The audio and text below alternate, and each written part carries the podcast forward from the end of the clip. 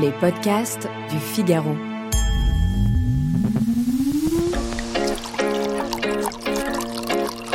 Au goulot? Au goulot. Le podcast à boire et à écouter, présenté par Alicia Doré, responsable éditoriale du Figaro Vent.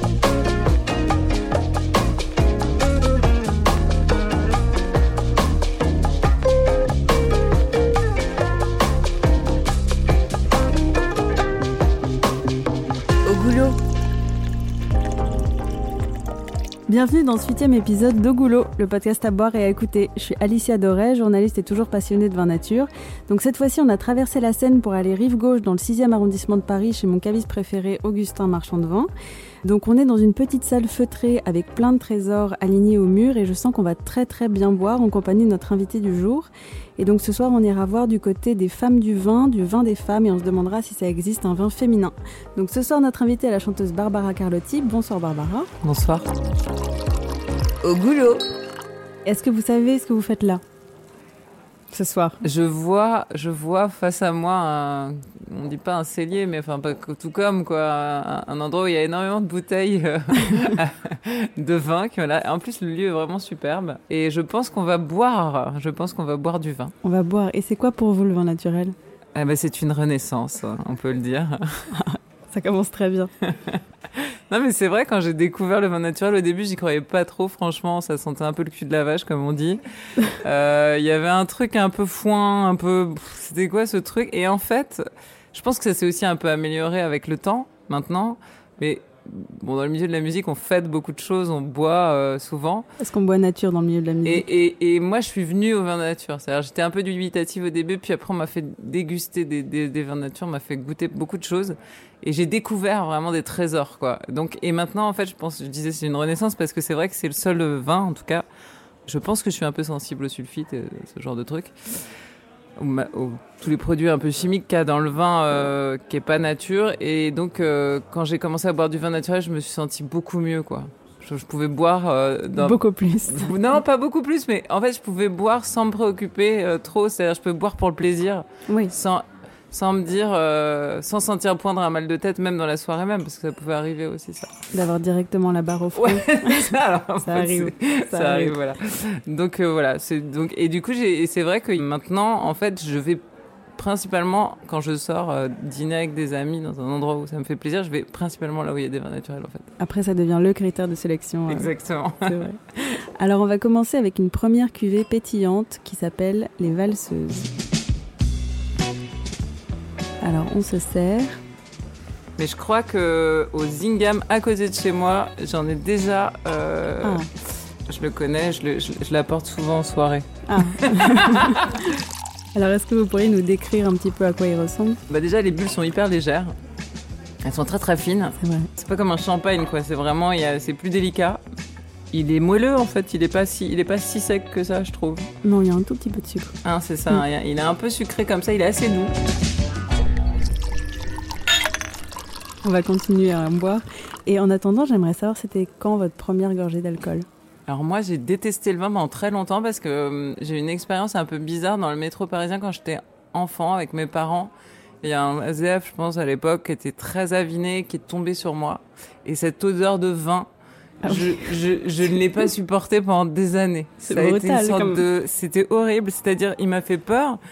Après, le pauvre homme, il était dans un sale état et voilà, mais cette odeur, en fait, est restée comme vraiment une odeur de déchéance, en fait. C'était horrible pour lui, c'était hyper dur pour moi que ce type me tombe dessus. Enfin, et du coup, il m'a pas fait mal et rien, hein, c'est juste qu'il a perdu son équilibre, mais cette odeur, euh, je, je l'ai pas supportée pendant des années. Donc, j'ai pas bu de vin, moi, jusqu'à 25 ans. Ah oui, donc une, une conversion sur le tard. euh, J'ai même découvert, je pense, les vins avec un copain qui est chroniqueur gastronomique qui s'appelle Jean-Claude Ribaud, qui a écrit pendant 26 ans dans Le Monde et qui est un mec euh, génial et qui m'a vraiment, vraiment fait découvrir euh, le vin euh, au début de ma carrière. En fait, il m'a entendu à la radio et il m'a invité dans un très, très grand restaurant parce qu'il écrivait un article à l'époque sur le fait que le, la cuisine, en fait, était un art euh, majeur comme n'importe quel art et il défendait ce point de vue-là.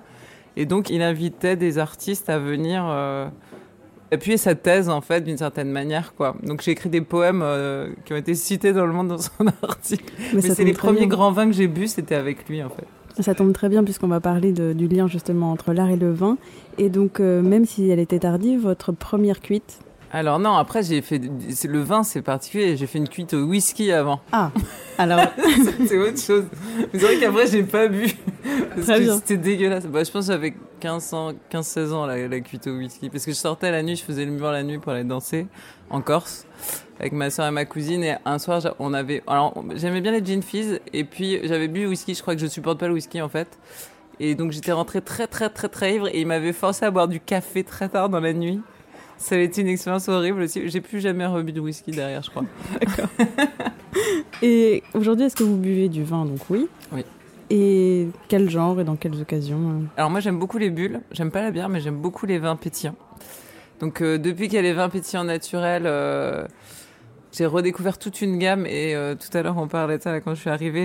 Là récemment, j'ai une sorte de coup de cœur pour le Fourlani, qui est, qui est un vin pétillant naturel italien que je pourrais boire en toute occasion simplement pour me rafraîchir euh, parce que c'est léger parce que en fait il y a un truc je sais pas c'est pétillant c'est léger c'est un peu sec je sais pas c'est pas un truc euh, c'est pas trop aromatique en fait et c'est ça que j'aime bien je crois que c'est vraiment un truc désaltérant voilà mm. donc ça je peux en boire euh, en toute occasion après à un dîner ça dépend ce qu'on mange en fait oui mais j'aime bien les rouges, j'aime bien les blancs. Après, ça dépend vraiment. À un moment donné, j'avais une sorte de passion pour le côte rôti, mais il n'est pas naturel. Mais avant les vins naturels, j'avais une passion pour le côte rôti. On va parler un petit peu du vin qu'on est en train de boire. Donc euh, c'est marrant que vous parliez de, d'art et de poésie parce qu'on est chez Marie Rocher à Pouillé dans le, Cher.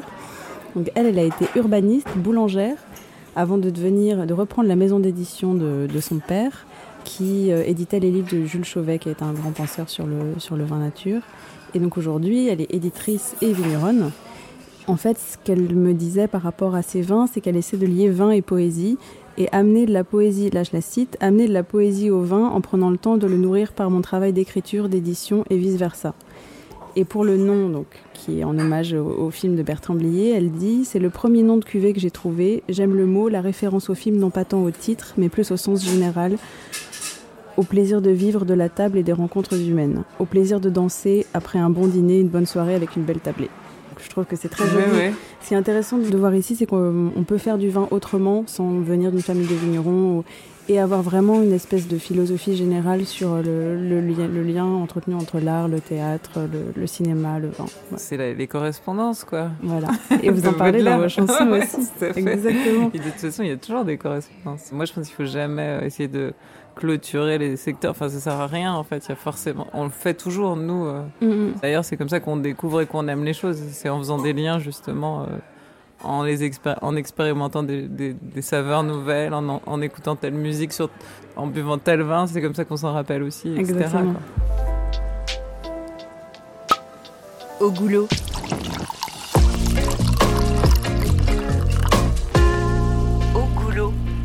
On est toujours avec Barbara Carlotti. On va entamer notre deuxième bouteille. Donc on passe au blanc avec la petite robe. Donc ça c'est un vin. Euh, c'est pas un petit, hein, ça c'est un. C'est pas un petit. un vin blanc. Un vin tranquille. Un vin tranquille. Oh il sent bien. Oh j'adore son nez. Alors on peut le décrire un petit peu. Il est un petit peu trouble. Ouais il est un peu trouble ouais. Qu'est-ce qui s'est passé? Alors c'est parce qu'il n'est pas filtré. Ah, c'est ça. Donc on n'a enlevé aucun des, dépôts euh, qu'il peut y avoir dans le, dans le vin, donc ça lui donne... de, de voir, mais je sais pas, j'ai l'impression qu'il y a un peu de noix, mais j'ai pas du tout... Si ça se trouve, non. C'est une, petite impression comme ça, légère. Il est un petit peu floral au nez. Il y a un peu d'acidité quand même. Un petit peu d'acidité, parce qu'on est sur un cépage un peu, euh, ça. un peu acide. Ouais. Pardon, c'est quoi le cépage? Ah, c'est du jacquère. De Savoie. Je n'y connais rien. ah, on est en Savoie. Là où il y a des vins jaunes et tout ça. Euh, c'est plus le Jura. Hein, ah, c'est plus le Jura. Mais en... Parce qu'il y a un truc qui me fait penser à ça très très au fond de ce vin. C'est vrai Ouais. son, petit fond jurassien. Euh, et instinctivement, si Non, mais peut-être les, les, les, vallées, les montagnes, tu vois. Peut-être aussi. c'est vrai, c'est vrai. Mais la jacquère, oui, c'est un, un cépage... Euh, un cépage un peu acide. Si je vous demandais si, si, le vin a été fait par un homme ou une femme, vous diriez quoi? Franchement, euh, aucune idée. Aucune idée. Enfin, je veux dire, en plus, il n'y a, a, pas qu'une personne qui fait le vin quand même. Non. Rassurez-moi, les a- gens qui ramassent les grappes et tout. Eux, ils font pas le vin. Il y, a- il y a quand même une signature d'un Oui, bien sûr. vigneron ou d'une des vigneronne. bah, moi, c'est impossible de savoir. Et ça vous évoque quoi ce nom de cuvée? Alors, euh, La petite robe. bah, une robe, ça peut être plein de trucs. Ça peut être aussi choses. la petite robe du cheval. Exactement, c'est très joli. Est-ce que le nom d'une cuvée, par exemple, ou la bouteille, ou- va vous influencer sur euh, le choix d'une bouteille? Parfois, parce qu'il y a des jeux de mots un peu débiles, euh, Oui. ou alors ça reprend des titres d'albums, ou je sais pas, il y a des trucs comme ça dans le vin nature qui sont drôles. On en a Et- parlé dans un précédent épisode. Et, du coup, t'as envie de l'amener euh, simplement pour faire une blague à tes potes. Oui, c'est vrai, Ça, ça marche aussi comme ça, le côté blague sémantique, quoi. c'est vrai, c'est un très bon argument. Voilà, mais sinon, euh, non, moi c'est plutôt que, je- en général, euh, je peux aimer par exemple les vins très minéraux. Ça dépend de ce qu'on mange, mais en fait, je peux demander soit un vin très minéral, soit j'ai envie de trucs plus floral ou plus fruités en fait, ou euh, carrément euh, des choses pleines gorgées de soleil à des moments quand on a envie de soleil, du coup on a envie d'un vin un peu tannique comme ça et tout. Donc euh, moi, ça va être plus ça mes questions au caviste si je vais chercher quelque chose et en fonction de et puis après, ap- j'ai quand même appris, par exemple, à, à boire du vin rouge euh, sur des poissons et à, Oui, sur des poissons charnus. euh. et à manger du vin et à boire du vin blanc sur des sur des viandes aussi. Enfin, et, et bon, il y a, en fait, on sent qu'il y a une infinie. euh, Enfin, plus on connaît et plus il y a une infinie possibilité et vrai. que ça s'enferme pas du tout dans un genre. Enfin, même dans un genre de couleur. Oui. Et vous faites confiance à un caviste comme on ferait confiance à un libraire ou vous vous fiez à... Ouais, un peu. J'aime bien faire confiance quand même, ce genre de truc. Parce que moi, j'y connais pas grand chose. Je connais certains vins que j'aime bien, donc de temps en temps, je les retiens et je me dis, tiens, je vais prendre celui-là, par exemple, parce que j'en ai envie d'un coup. Mais sinon, j'aime bien que le caviste, il me fasse un peu son laïus et qu'il m'explique des trucs. Même si je les retiens pas forcément, euh, si je retiens pas tout, mais en fait, c'est une forme de poésie aussi, ça. Donc on est ici chez Jean-Yves Perron en Savoie, donc euh, qui, comme son nom l'indique, n'est pas un une homme. femme. C'est un homme, mais il a choisi un nom. euh, Bon, peut-être il a changé de sexe à un moment donné, personne ne le sait. Personne ne le sait. Ça va être aujourd'hui le coming out en direct. donc, il vinifie à Chevaline, donc une petite localité savoyarde au sud du lac d'Annecy. Ouais. Là, on est sur un 100% jacquère, donc assez léger et très floral. Donc, c'est des, des raisins qu'on laisse macérer une dizaine de jours et c'est ce qui lui donne cette couleur un tout petit peu trouble et orangée. Et la petite robe, c'est parce que, euh, alors c'est une interprétation de Augustin ici présent, par rapport au fait que ce soit une macération courte. Donc c'est voilà, il a une petite robe. Ah, du coup, lui, peu- il a une petite robe. C'est le vin qui- lui-même qui a sa petite robe, Voilà. qui a mis sa petite robe. Ah, je vais mettre cette petite robe, tiens, viens. Exactement. Bon, en tout cas, j'adore cette interprétation. Ouais, c'est super. Donc on a goûté le blanc et maintenant restez avec nous parce que la troisième bouteille sera un rouge plein de panache. Au goulot. Au goulot C'est le moment d'ouvrir notre troisième bouteille avec un rouge Non, qui va, va, nous parler de transmission d'un père à sa fille. Donc on se sert de ce rouge avec une étiquette qui représente un pan en pleine parade. Je peux dire un truc? Bah oui, par rapport on est là pour ça. à celui-là aussi. Il- Voilà, c'est ce que j'appelle sentir un peu le cul de la vache. Eh oui, on ne pouvait pas rester que sur de la légèreté, des bulles, de, de- de la fleur blanche. La, la- Il la fallait un peu de- poésie de, de Baudelaire. Il faut des choses un peu plus triviales parfois. Ah oui, oui. Mais il va s'ouvrir, comme on dit.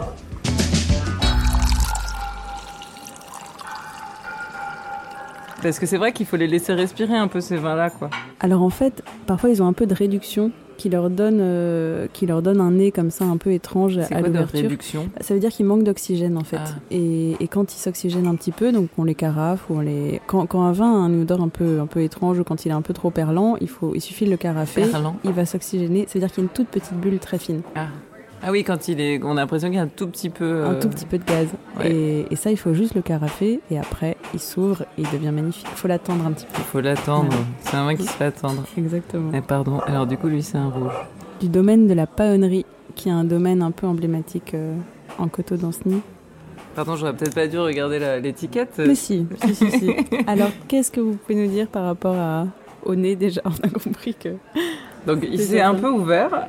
Déjà un peu. Il s'est un peu ouvert. On il s'ouvre un peu. Ah, il est très, il est très, il est très onctueux ce vin. Il est très onctueux. Il est très onctueux, il est très doux. Et c'est le même cépage. Il est très surprenant. Bah oui. C'est le même cépage que le premier qu'on a bu. Un petit fond un peu rêche quand même, qui râpe un peu la langue. Un tout petit peu tannique, mais. Ouais, un tout petit peu. Mais il est très très doux sinon, il est très agréable. Donc il n'a pas la bouche de son nez ou le nez de sa bouche. Il n'a pas pas le nez de sa bouche. bon, avec les masques en ce moment, on se repère plus du tout. On comprend pas. Du nez, de la bouche, on ne sait plus. On ne sait plus. Alors, est-ce que vous avez besoin de l'alcool pour faire certaines choses, genre monter sur scène euh, vaincre Non, alors plus maintenant. C'est vrai que j'étais très très très très traqueuse pendant très longtemps.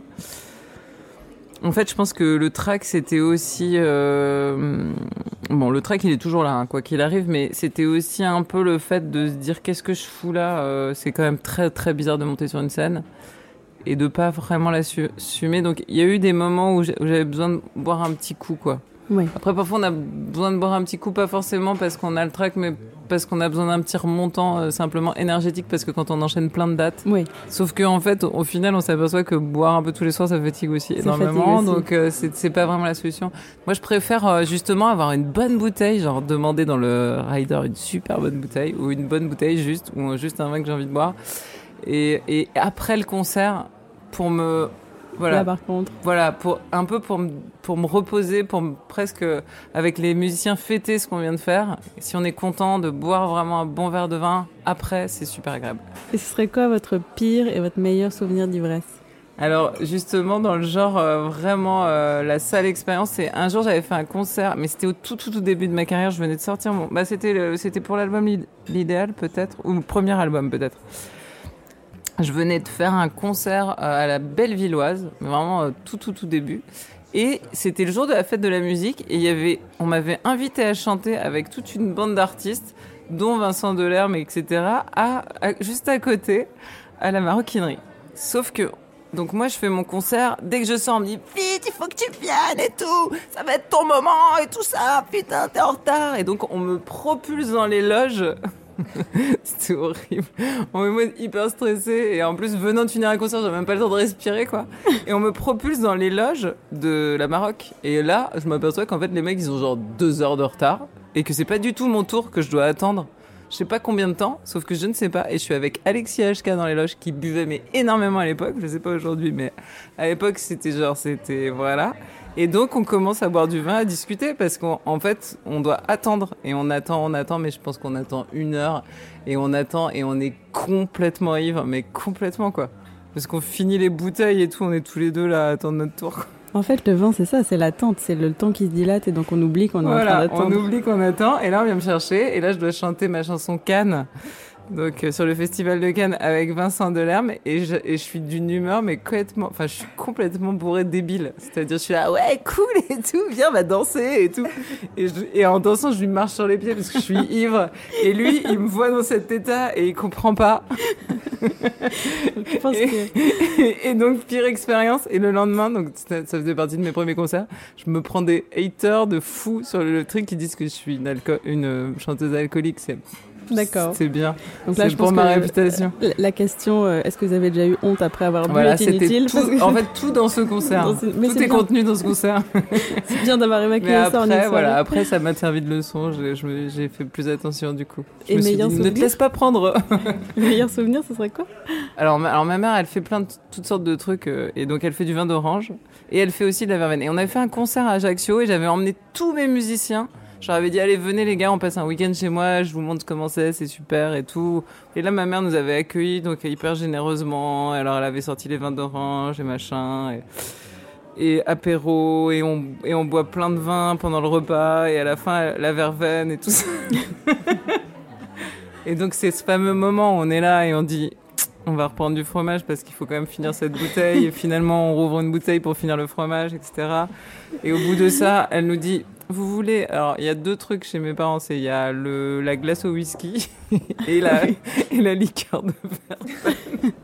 Ah oui, donc on est quand même sur une tendance un peu. Non, non, mais en fait, c'est vraiment à l'occasion de fête. Je veux dire, on fait pas du tout ça tous- tous les jours quand on est ensemble. C'est juste que là, il y avait tous mes musiciens, il y avait eu un concert la veille, c'était la fête, quoi. Et là, on, on, on reste, enfin, genre, en fait, je vois a certains, notamment le mec qui s'occupait de des lumières à l'époque, pour moi, qui, finit toutes les bouteilles, mais genre là, il était parti. et à la fin, on va chanter sur la place de l'église. merveilleux souvenir. on va tous chanter sur la place de l'église. Malheureusement, donc cet ingénieur euh, lumière a, a, vomi en fait sur la place de l'église il a fini par tout vomir parce qu'il voulait tellement profiter de tout, il avait tellement tout aimé qu'il a tout vomi. Et donc on était là, ah bah non On était là, on chantait des chansons pour les étoiles, je me rappelle. On faisait des, on faisait des impros pour les étoiles. Parfait. à, part pour lui, Nous, on était. Moi, j'ai pas trop bu ce soir-là, mais lui, il était dans un seul étoile. Donc là, on est au domaine de la paonnerie chez Jacques Carreget et sa fille Marie, donc en Coteau d'Anceny. Cette cuvée-là, en 2019, ils l'ont faite à deux.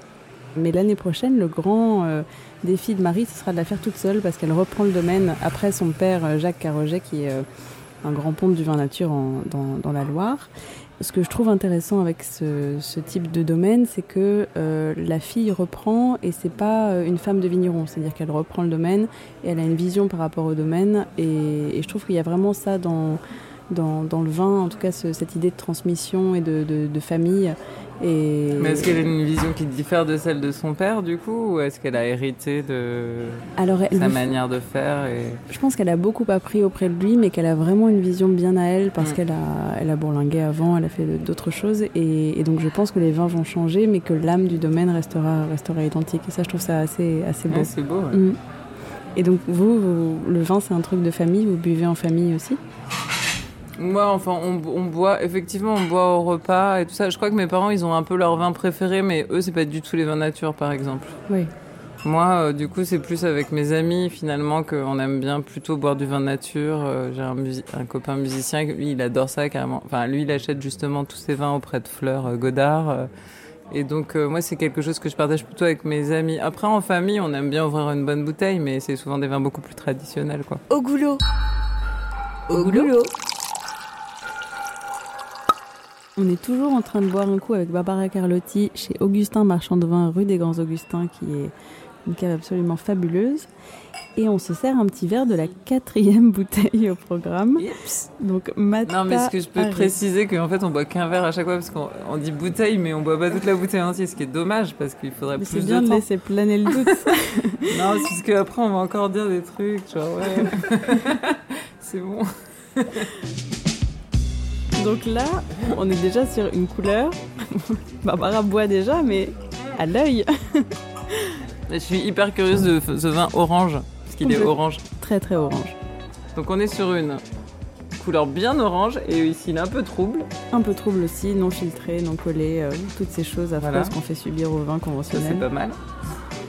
Et un nez un peu riche quand même. Ouais, et, et même assez alcoolique. Oui, on, sent, l'alcool. Hein. On sent qu'il y a l'alcool. Mais c'est le cas pour beaucoup de, vins, euh, ah de vins orange parce que c'est des macérations, donc euh, la fermentation alcoolique. moi, je euh, connais pas du tout ces vins orange là. Ça va être, ça va être l'occasion, on va le goûter. Ouais.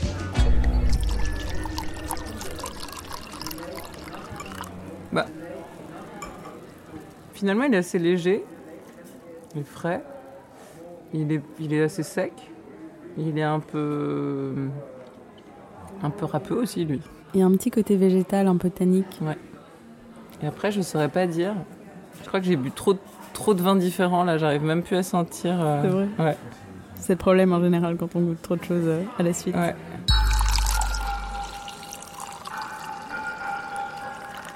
Donc on est ici chez Julie Brosselin dans l'Hérault. Donc il y a une jeune vigneronne qui était passée par euh, un domaine qui s'appelait le Petit Domaine et qui a créé le sien à, à Montpérou.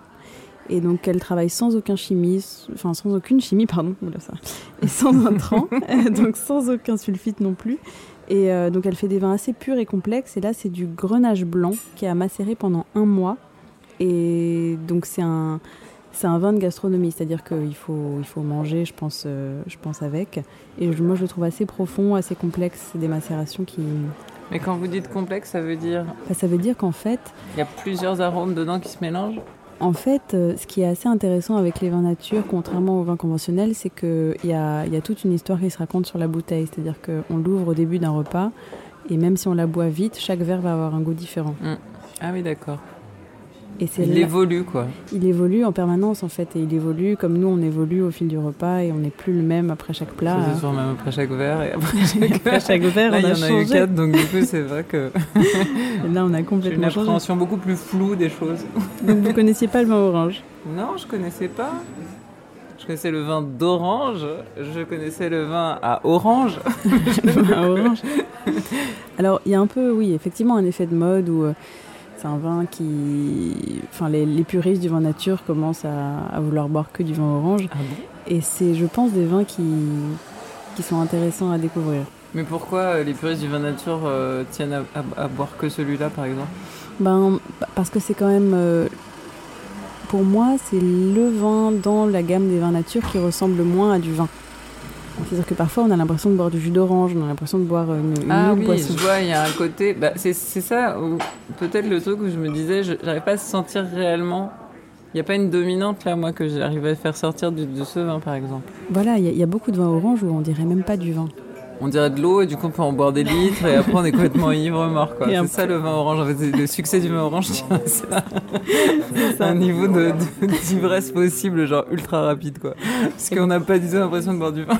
Non, là, là, on boit plus de vin, là. On boit plus rien. Moi je sais pas, j'aime bien quand même que, enfin, c'est très agréable et tout, mais c'est vrai que pour moi il, y a- il est pas presque pas assez personnifié, je sais pas quelque part.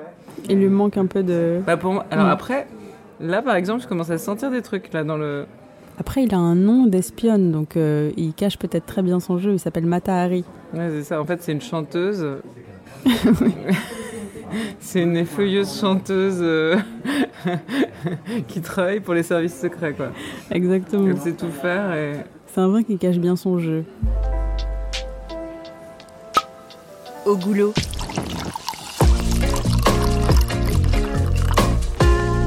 Au goulot. Alors, c'est le moment de goûter la bouteille apportée par Barbara. Et donc, pourquoi vous avez choisi cette cuvée-là précisément? Parce que en fait, euh, on était euh, à Ajaccio il y a pas très longtemps, juste avant la tempête, enfin même au moment de la tempête pour tout dire. Et on a on a mangé dans un, un petit sauté de veau aux olives dans un restaurant comme ça. euh, Magnifique. C'était très très bon. Je cherchais des vins nature, mais dans les cavistes en, en Corse, euh, on peut pas les trouver aussi facilement que ça. Je pense que c'est pas un usage encore euh, hyper. euh, Non. C'est vrai que la Corse, il y a beaucoup de vins nature, euh, alors plus, plus au nord qu'au sud, mais il faut aller au Plutôt domaine. dans le Cap Corse en fait, c'est ça. Plutôt dans le Cap Corse. Patrimoine ou les- le, ou le Ouais. chez Arena et tout ça, ce que vous Exactement. disiez tout à l'heure. Et il faut aller les chercher au domaine. Voilà. Et donc j'étais un peu déçue de pas parce que moi je évidemment maintenant je recherche ça. Et puis en plus je savais que vous c'était un peu le le sujet de l'émission. Donc j'aurais bien aimé en ramener un comme ça. Mais après je me suis dit il y a quand même très bon vin corse hyper moelleux euh, et celui-là bah il est il est un peu comme ça. Je crois qu'il est euh, c'est un vin rouge euh.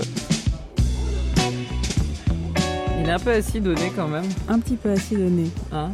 Mais Est-ce qu'il aura la bouche de son nez ou l'inverse On ne sait pas. Il est un peu comme l'autre qu'on a. Il est très très doux.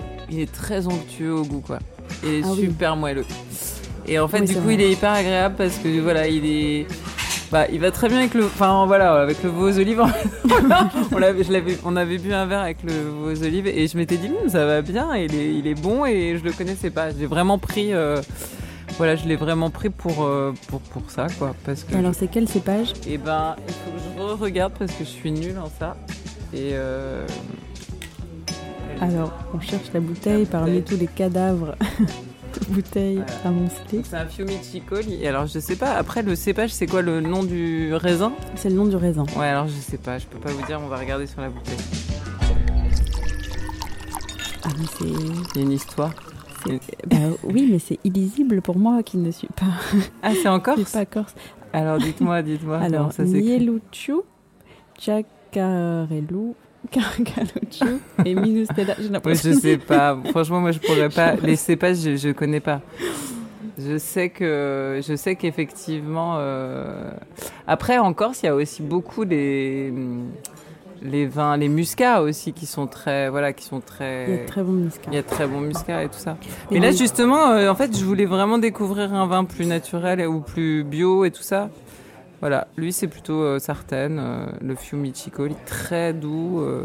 C'est très doux et alors donc il a le il a le label bio et le label Déméter. Après il faut savoir que tout dernièrement, mais c'est un petit peu passé en dessous des radars, il y a eu la création d'un d'un label nature Ah. euh, qui n'existait pas auparavant. Donc c'est apparu pendant le confinement. Enfin ça a été validé par l'INAO pendant le confinement. Donc aucune bouteille euh, sur ce millésime-là ne va être estampillée euh, nature, mais en tout cas c'est un label qui est en train de naître. Et, et je pense que ça va aider aussi beaucoup de, beaucoup de gens Comme, une- à, comme un AOC, euh, Exactement. comme un autre en fait. Et donc ça va permettre aux gens de- de- d'avoir plus de repères, euh, même si on va continuer à, je pense pendant très longtemps, à ne pas trouver de vin nature en grande surface. Et d'ailleurs c'était euh, c'était mon conseil du jour, euh, c'est où trouver du vin nature quand on n'habite pas dans une grande ville, parce qu'il faut savoir qu'on ne trouve pas de vin nature dans les supermarchés, ou alors parfois dans des endroits improbables où le directeur du supermarché est un grand fan de vin nature, donc ils vont en chercher. euh, parler en fait avec les gens. c'est ça. Et donc parfois on en trouve. Moi j'ai trouvé dans des, au fin fond de la campagne du vin nature dans un, dans un super U. Mais la plupart du temps, malheureusement, on n'en trouve pas. Et donc, quand on habite en race campagne et qu'on n'a pas de caviste à proximité, on peut les commander en ligne. Donc, il y a des très bons sites qui font ça. Donc, il y a Pur Jus, Petite Cave, Culinaris, Vin chez nous. Et c'est des, des sites sur lesquels euh, des, de vrais passionnés écrivent des textes et on peut, on peut vraiment commencer à faire son éducation même à distance. Super. Bah du coup j'irai voir pour les vins nature corse où je peux les trouver quoi. Exactement. Je ferai une petite liste. euh, Je ferai une liste comme ça. Voilà.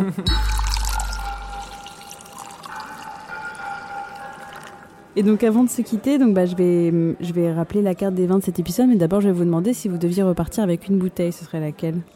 Ah bah moi je prends toujours le pétillant naturel hein. Toujours le pétillant pour commencer naturel. et pour finir. Pour commencer, et pour Parce que finir. c'est c'est léger et tout. Là si par exemple si je rebuvais un peu de Fumicicoli ou euh, ou le le pan là, le, celui avec le, le pan comment La paonnerie. La paonnerie pardon. Tout Euh, simplement gamet. Ils sont, bah je, en fait, c'est bien, mais presque j'aurais envie d'être près d'une cheminée et de fumer une pipe en fait. On n'a pas de pipe à disposition. C'est un- et un en fait, je sais pas pourquoi, moi, le vin rouge, maintenant, c'est le truc genre, il faut vraiment que j'ai rien à faire, en fait. Là, en l'occurrence, comme je suis en promo de mon album, et ben, j'ai hyper envie de voir des vins, de boire des vins pétillants et genre de pouvoir faire mille trucs dans la soirée, de, voilà. Je comprends. Donc, je repartirai euh, avec les valseuses, quoi. Et puis, en même temps, les valseuses, c'est bien comme nom. C'est pas mal comme nom, c'est vrai. Le film est bien aussi. Le film est très bien. Donc, pour récapituler, ce soir, on a bu Les Valseuses de Marie Rocher, La Petite Robe de Jean-Yves Perron, Simplement Gamet de Jacques et Marie Carroget et Matahari de Julie Brosselin et le vin que vous avez amené avec ce nom que je n'arrive pas à retenir. Fiumicicoli. Fiumicino. Voilà. Euh, donc on remercie, euh, on remercie tout le Chacun son monde. tour de pas retenir. Exactement. Donc on remercie toute l'équipe de Make Some Noise pour la production, Augustin Marchand de Vin pour l'accueil et les deux premières bouteilles, Quoi qu'on boit dans le 18e pour les deux dernières bouteilles, et Barbara Carlotti d'avoir bu des coups avec nous. Au goulot.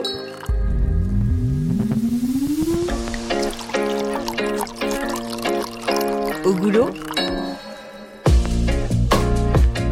Au goulot. Retrouvez tous les épisodes du podcast À boire et à écouter, présenté par Alicia Doré, responsable éditoriale du Figaro Vin, en ligne sur toutes les plateformes.